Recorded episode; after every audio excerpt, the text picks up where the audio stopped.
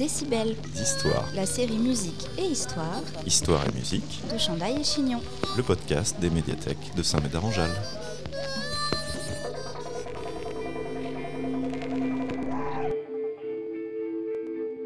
Au sommaire de ce numéro de Décibels Histoire, un journaliste et écrivain américain, un groupe de hard rock allemand, des espions de la CIA, des vedettes du jazz, un mur et une guerre. Froide.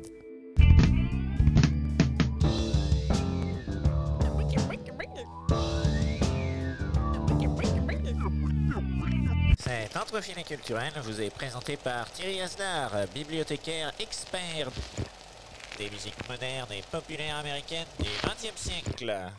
Le journaliste et écrivain américain Patrick Radcliffe naît dans la ville de Dorchester, au sud de Boston, dans l'État du Massachusetts, en 1976. En 2020, il choisit le format audio du podcast pour livrer un récit d'espionnage qui mêle à la fois le groupe de hard rock allemand Scorpion, la CIA et la chute du mur de Berlin sur fond de guerre froide entre les USA et l'URSS. Ce podcast s'appelle Wind of Change. Il se découpe en 8 épisodes d'environ 45 minutes disponibles sur Spotify. Patrick Radcliffe nous y montre à quel point la musique est une arme culturelle puissante et efficace que la CIA manie et utilise depuis longtemps.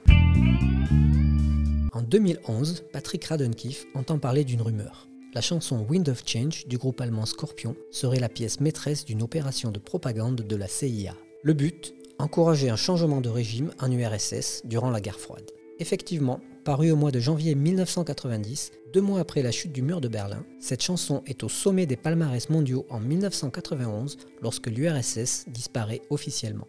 Mais est-ce vraiment un coup de la CIA Cela semble peut-être absurde, risible ou anecdotique, et pourtant ça ne l'est pas. Patrick Radcliffe garde cette histoire intrigante dans un coin de sa tête jusqu'en 2020, lorsqu'elle lui revient comme un boomerang, cette fois directement de la bouche d'un ex-agent de la CIA. À partir de ce moment-là, le journaliste décide d'enquêter sur ce sujet. Ses investigations le conduisent au quartier général de la CIA, au Kremlin, à Saint-Pétersbourg, en Ukraine ou encore en Allemagne pour y enregistrer une centaine d'interviews et de témoignages. Bibliothécaire, spécialiste en rien, Ou presque, intéressé partout. plus ou moins Chandail et Chignon, le podcast vraiment très intéressant. hallucinant. C'est possible ça? Selon Tommy Vietor, ancien porte-parole du président Obama en matière de sécurité nationale et également producteur de ce podcast, La culture américaine est plus puissante et influente encore que l'armée américaine. il précise Pour que la propagande soit efficace, il ne faut pas que la propagande ressemble à de la propagande. Sur le site de la bibliothèque de la CIA, on peut lire ceci dans les notes qui accompagnent certains documents déclassifiés. Les documents de cette collection démontrent à quel point la propagande culturelle peut être efficace pour influencer les événements et la politique étrangère. Pour le démontrer, Patrick Radcliffe donne dans son podcast quelques exemples avérés de cette propagande culturelle orchestrée par la CIA au cours de l'histoire.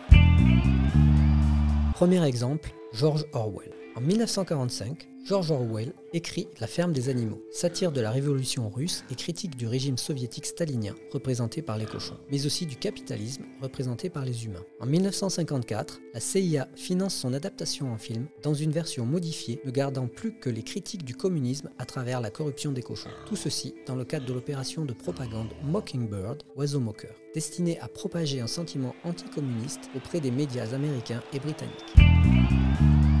Deuxième exemple, Boris Pasternak. En 1957, Boris Pasternak fait publier son célèbre roman Le Docteur Givago, clandestinement par un éditeur italien. Interdit de publication chez lui, puisque considéré comme anti-soviétique, le chef-d'œuvre du prix Nobel de littérature 1958 est ensuite imprimé en russe à des milliers d'exemplaires et distribué en URSS par la CIA. Troisième exemple, Louis Armstrong. En 1960, Louis Armstrong est incité par le gouvernement américain à faire une grande tournée dans les pays africains récemment décolonisés. Profitant de sa notoriété, la CIA espère ainsi infiltrer les organes politiques des nouveaux États indépendants africains. Larry Devley, l'accompagnateur du musicien de jazz, est un faux diplomate, mais un véritable espion de la CIA. Tandis que la vedette Louis Armstrong accapare l'attention, il collecte avec d'autres membres des services secrets américains infiltrés en Afrique des informations stratégiques concernant la province du Katanga au Congo, une région qui recèle des gisements de cobalt, de cuivre, de fer, de radium, d'uranium et de diamants que les Américains ne souhaitent pas laisser aux mains de l'URSS suite à la décolonisation africaine. De son côté, Louis Armstrong est conscient d'être utilisé par les services secrets des États-Unis. En 1962, il compose à ce sujet la comédie musicale au titre plein de sous-entendus The Real Ambassadors, les vrais ambassadeurs. Une opération semblable est menée l'année suivante en 1961 au Nigeria avec cette fois la chanteuse Nina Simone. Décibels Histoire. La série musique et histoire. Histoire et musique. De Chandaille et Chignon. Le podcast des médiathèques de Saint-Médard-en-Jalles. En conclusion, dans ce podcast, Wind of Change, Patrick Radonkeefe ne donne pas la preuve formelle que la chanson Wind of Change a bien été écrite par la CIA. En revanche, il montre en quoi c'est une hypothèse plus que crédible au vu des antécédents de la CIA en matière de propagande culturelle de ce type.